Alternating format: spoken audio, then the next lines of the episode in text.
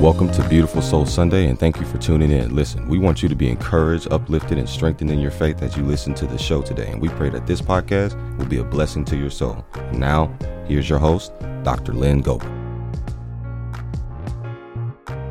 Grace and peace, beautiful souls. Rise and shine. It is a beautiful Soul Sunday because this is the day that the Lord has made. We will rejoice and be glad in it. This is your host, your sister, your auntie, yes, your girl, Dr. Lynn Goebel is back for season five to give you another dose of the most insight, inspiration, energy, encouragement, and love. That is what I am here to give you a dose of. So come on in as I release some positive vibes to you wherever you are listening from your phone, your home, your car, your computer, maybe even your radio or your television this week. Listen, again, I want to say thank you to all of my listeners nationwide and internationally who continue to support your girls Godcast podcast each week. I love and I appreciate all of you for tuning into the show. And as always, I am sending you big hearts and lots of love, even some air hugs right back to all of you all across the world. So I pray that you beauties had an amazing summer.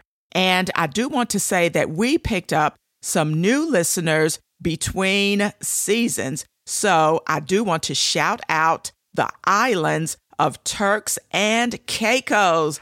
Woo! Listen, welcome to the Beautiful Soul Sunday family. I pray that your spirits will be lifted and that you will continue to tune in and support the show, and that you will also find inspiration and encouragement in order to help you get through your week. Listen, and I want to shout out my mommy Wani she celebrated a birthday on last week. And mom, if you are listening, I just want to let you know that I love you. You already know how I feel about you. And I know that you had a blessed birthday. And listen, I want to congratulate you on your great grandson being born a week ago yesterday. And listen, it is my great nephew. I praise God that him and his mom, everyone is doing fine. He was born healthy. And I will say that is just one of the greatest gifts because the Bible says that the fruit of the womb is God's reward. So we thank God for this precious life and for the little reward that my niece Anaya, as well as my sissy Stacy, received. We became grandparents this year. So, listen, I praise God that everyone is doing well, everyone is healthy. My great niece Trinity was also born, so shout out to my nephew James and his wife Nikki. And listen, guys, my younger son also celebrates his birthday on this week. So I want to shout out my son Christian and wish him a very happy and blessed. Are we ready? Drum roll, please. 16th birthday coming up. So I thank God for him as well because it is a blessing to celebrate life. Listen, we have lost so many loved ones in the past three years to sickness, disease, to COVID, all of these things. But I praise God for life on today. Guys and gals, listen, I can truly say that I absolutely missed coming to you beauties each week, but I had an amazing time off over the summer we did a lot of traveling with my younger son to several basketball tournaments and elite camps to some universities. So, listen, he is going to be a junior this year, and it is just really exciting for us to start to see some of the things that he has worked so hard for come to fruition. So, listen, guys, keep us in your prayers as we continue to travel because things are happening and it is about to get real, okay? but I am so excited for him. I am excited for his future, but I'm not just excited about his future, I am excited about your future as well because God has greater things in store for your life. And if you remember, I did an episode. Actually, it was my first episode to kick off season four, and it was entitled Greater is Coming. Listen, that is still in my spirit, but I think I ended that episode by saying, Greater is not only coming, greater is here. Greater things are being released over your life and the lives of your family. And listen, you may have still experienced some things this year which has not lined up or looked like you had the victory. Listen, what you have gone through may have looked like or resembled things which may have lined up with being defeated, but I want to just let you know and serve notice to the enemy that it may look like defeat to the enemy, but what looks like defeat to the enemy is actually victory to God. Oh my goodness, give God a praise right there.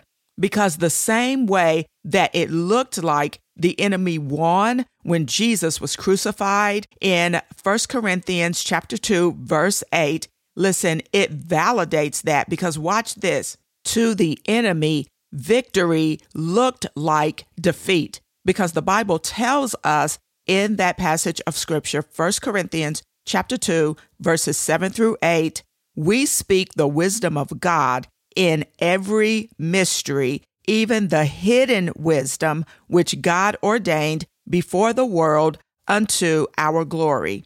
Verse 8 says, Which none of the princes of this world knew, for had they known it, they would not have crucified the Lord of glory. And this is not what I want to talk about today, but I just feel led to share with someone out there that the enemy should have left you alone and he would have left you alone had he known how God would turn every attack, every trial, and every traumatic event in your life into something great and triumphant, all for the glory of God. Listen, we have that assurance in the book of Psalm 98 and 1. It says, Oh, sing unto the Lord a new song, for he has done marvelous things. His right hand and his holy arm has gotten us the victory or gotten him the victory. What that means is that God will preserve, help, save, rescue, defend, and deliver you from everything on every level to make sure that you are victorious and not defeated, and to make sure that you are a winner every single time because when God is on your side, listen, you cannot lose. I may be broken, but I'm still winning. I may be in a battle right now, but I'm still winning. Fighting, but still winning. Grieving, but I'm still winning because, watch this, greater is He that is within you than He that is against you. That passage of scripture is found in 1 John chapter 4, verse 4. And I paraphrased that verse of scripture, but the scripture actually says, Greater is he, being God, that is within you than he, being Satan, that is in the world. And I've already talked about Satan being the prince of this world in 1 Corinthians chapter 2 verse 8. So, just know that as long as you have God living on the inside of you, he is far greater than the one against you. And no matter what you face or what do you go through, just know that the devil is the one who is defeated. And in the end, listen, you are the one who wins. And speaking of winning, I want to say that when you are on the Lord's side, which is the winning side, by the way, and you give God what's first and not what's left, listen, that is a guaranteed win every single time. And, you know, last week, as my pastor was preaching, he talked about the first fruits. He didn't stay on it long, but um, he talked about the first fruits. And when he mentioned giving God the first fruits, as he was talking, God began to talk to me. And I heard God say this Don't give me what's left, give me what's first. And that is what I want to talk about this week giving God what's first and not what's left. Oh my goodness. But listen, before I get into the message for this week, I want to let that sink in while I take a short break. And when I come back from the break, we are going to get into this word some more. So listen, stay tuned, and I will be right back after this brief announcement.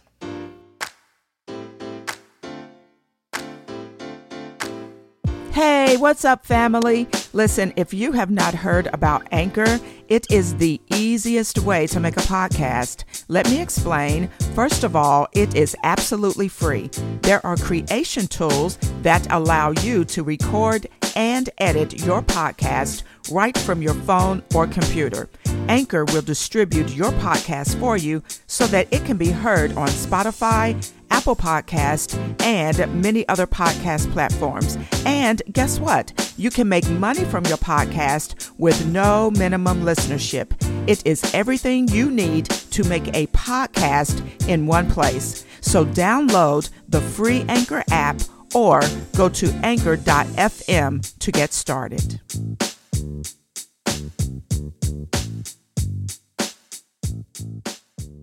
Hello, beauties, and welcome back to the show. So, before the break, I talked about how God spoke to me last week, and He said, Don't give me what's left, give me what's first. And this week, beauties, I want to talk about giving God what's first and not what's left because I heard God speak those exact words to me on last week.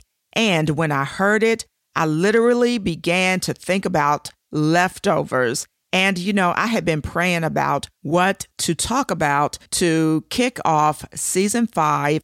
And when I heard that last week, I knew that I was supposed to talk about you giving God your first fruits and not what is just left over. And of course, I thought about leftovers and I immediately thought about my husband because he would probably disagree with me. But listen, please don't tell him that I said this, but he doesn't really like to eat leftovers.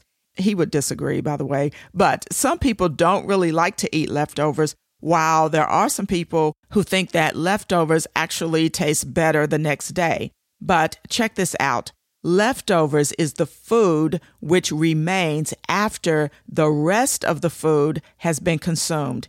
It is the part that is unused, then served as a later meal.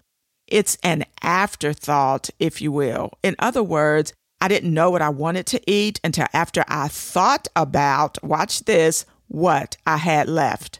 Leftovers are a surplus food at the end of a meal, which may be put into containers with the intention of coming back and eating it later.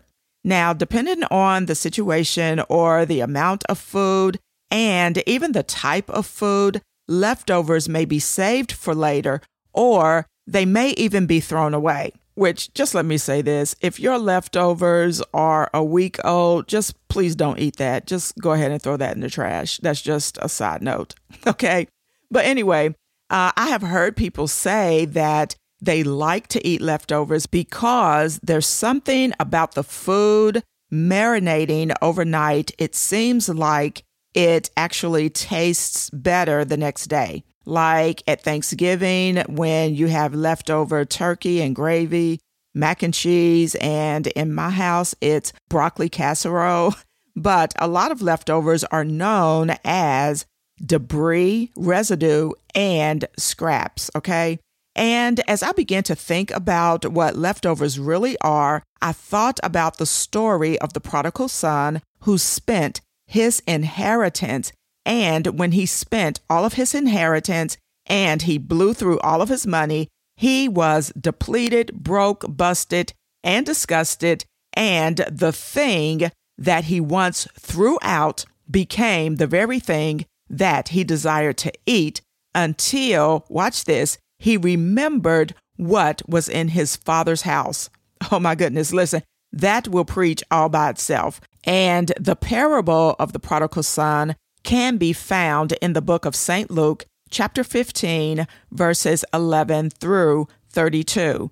But you know what? The other story in the Bible that I thought about is the story which is found in St. Matthew, chapter 14, verses 14 through 21. This is where we find the miracle of Jesus taking a boy's lunch, which was two fish and five loaves of bread, to feed 5,000 people, not including women and children. So, this is the parable of feeding the multitude. Matthew chapter 14, verse 14 says this and Jesus went forth and saw a great multitude and was moved with compassion toward them, and he healed their sick. Verse 15 says, And when it was evening, his disciples came to him, saying, This is a desert place, and the time is now past. Send the multitude away, that they may go into the villages and buy themselves some food. But here's what I like Verse 16 says, But Jesus said unto them, They need not depart, give them something to eat. And I can just imagine the disciples are like, I mean, we don't have any food to give them to eat.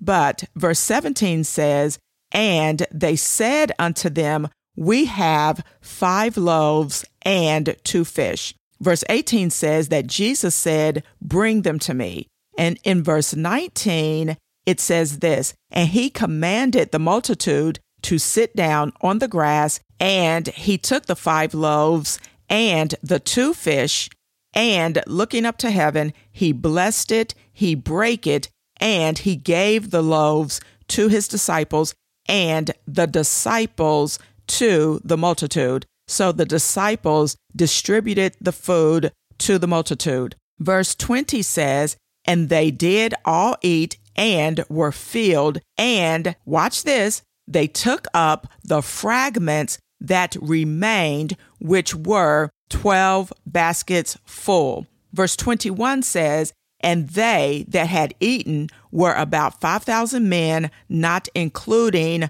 women and children. So Jesus fed over 5,000 people with just two fish and five loaves of bread.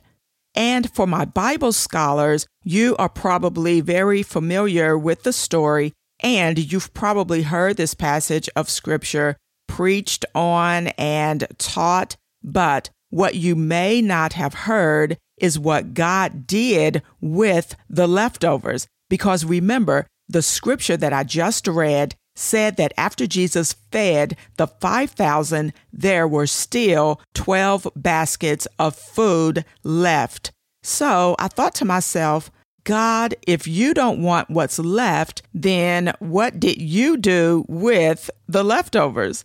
And this is something you may not normally hear people talk about or teach or preach on. And that's this. After Jesus fed the 5,000, he took the leftovers, or a lot of theologians believe that he took those leftovers and he fed 4,000 or over 4,000 more people. And a lot of people may skip right over this second miracle, feeding not 5,000, but 4,000, because when Jesus fed the second multitude, which was 4,000 people, not including women and children, that story is only found in the book of St. Mark, chapter 8. It's the same miracle, but it is recorded as two separate miracles. When Jesus fed the second multitude, he used a few fish, the Bible says, and seven loaves of bread. So, beginning in St. Mark chapter 8 with verse 1, it says, In those days, the multitude being very great and having nothing to eat, Jesus called his disciples unto him, and he said unto them in verse 2, I have compassion on the multitude because they have now been with me for three days and they have had nothing to eat. So listen, Jesus had the people on a fast, okay? A three day fast. And in verse three, it says, If I send them away fasting to their own houses, they may faint or fall by the way because they have come from all of these diverse places and a lot of them came very far. Verse 4 says, And his disciples answered him, From whence can a man satisfy these men with bread out here in the wilderness? And in verse 5, this is what Jesus said How many loaves do you have? And they said, Seven. Verse 6 says, And he commanded the people to sit down on the ground, and he took the seven loaves and gave thanks. He brake it, and he gave it to his disciples, just like he did when they fed the 5,000. And he set before them the food, and they sat it before the people.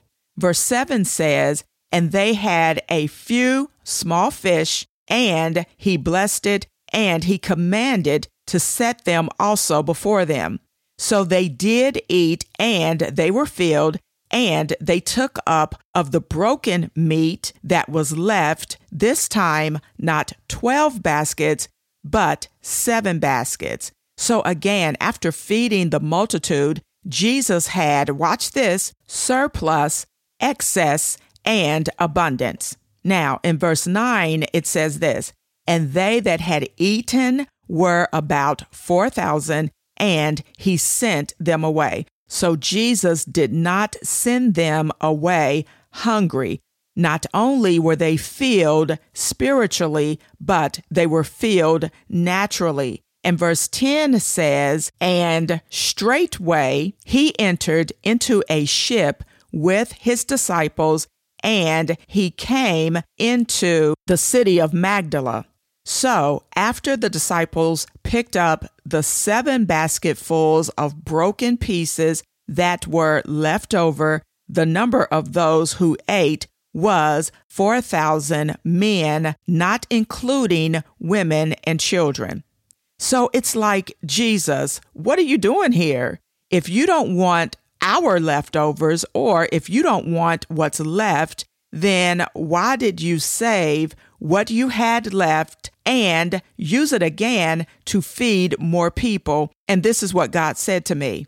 He said, When it comes to you giving me an offering, I want what's first. Because if you give me what's first, I am the one who can take what's first or take your first fruits. And if there is anything left, I have the ability to multiply what you have left as long as you give me what's first. Oh my goodness. Listen, that is exactly what happened to the widow woman in the book of 1 Kings, chapter 17. Beginning with verse 8, it says this And the word of the Lord came unto him, the prophet Elijah, saying, Arise, go to Zarephath, which belongs to Zidon, and dwell there. Behold, I have commanded a widow woman there to sustain you.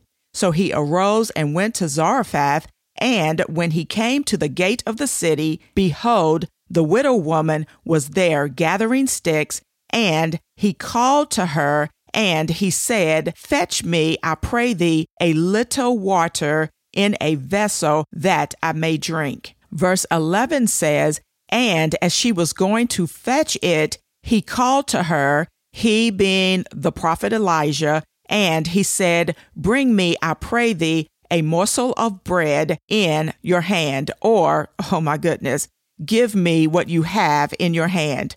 Verse 12 says, And she said, As the Lord thy God lives, I have not a cake, but a handful of meal in a barrel and a little oil in a cruse. And behold, I am gathering two sticks so that I may go in and dress it for me and my son, that we may eat it and die. So this is all the widow woman had left. She only had a little bit of meal and oil to make her and her son a cake so that they could eat it and die.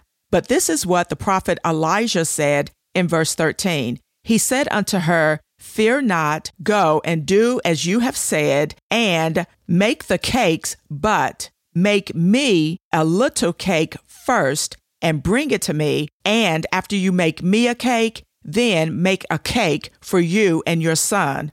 Oh my God. So listen, the prophet Elijah said, Make me a cake first, then take what you have left and give what's left to you and your son.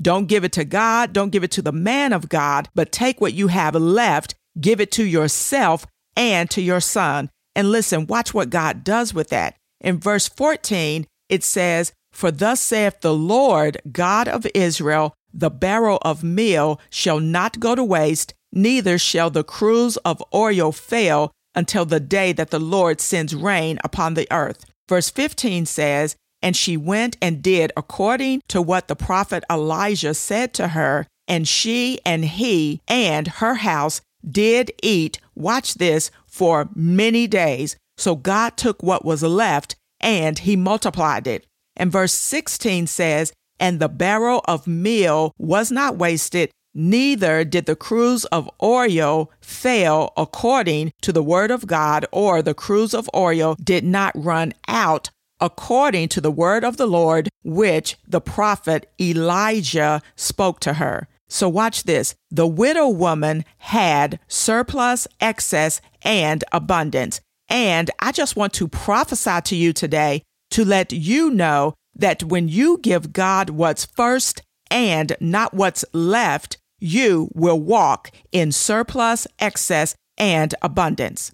God will gather up the fragments in your life and he will multiply it so that nothing will be lost. And that is the quote that I want to leave with you today before I end the show. It is a quote out of the book of St. John, chapter 6, verse 12. And it says this When they were filled, they, being the multitude, Jesus said to his disciples, Gather up the leftover fragments so that nothing will be lost. And nothing means no thing but surplus, excess, and abundance.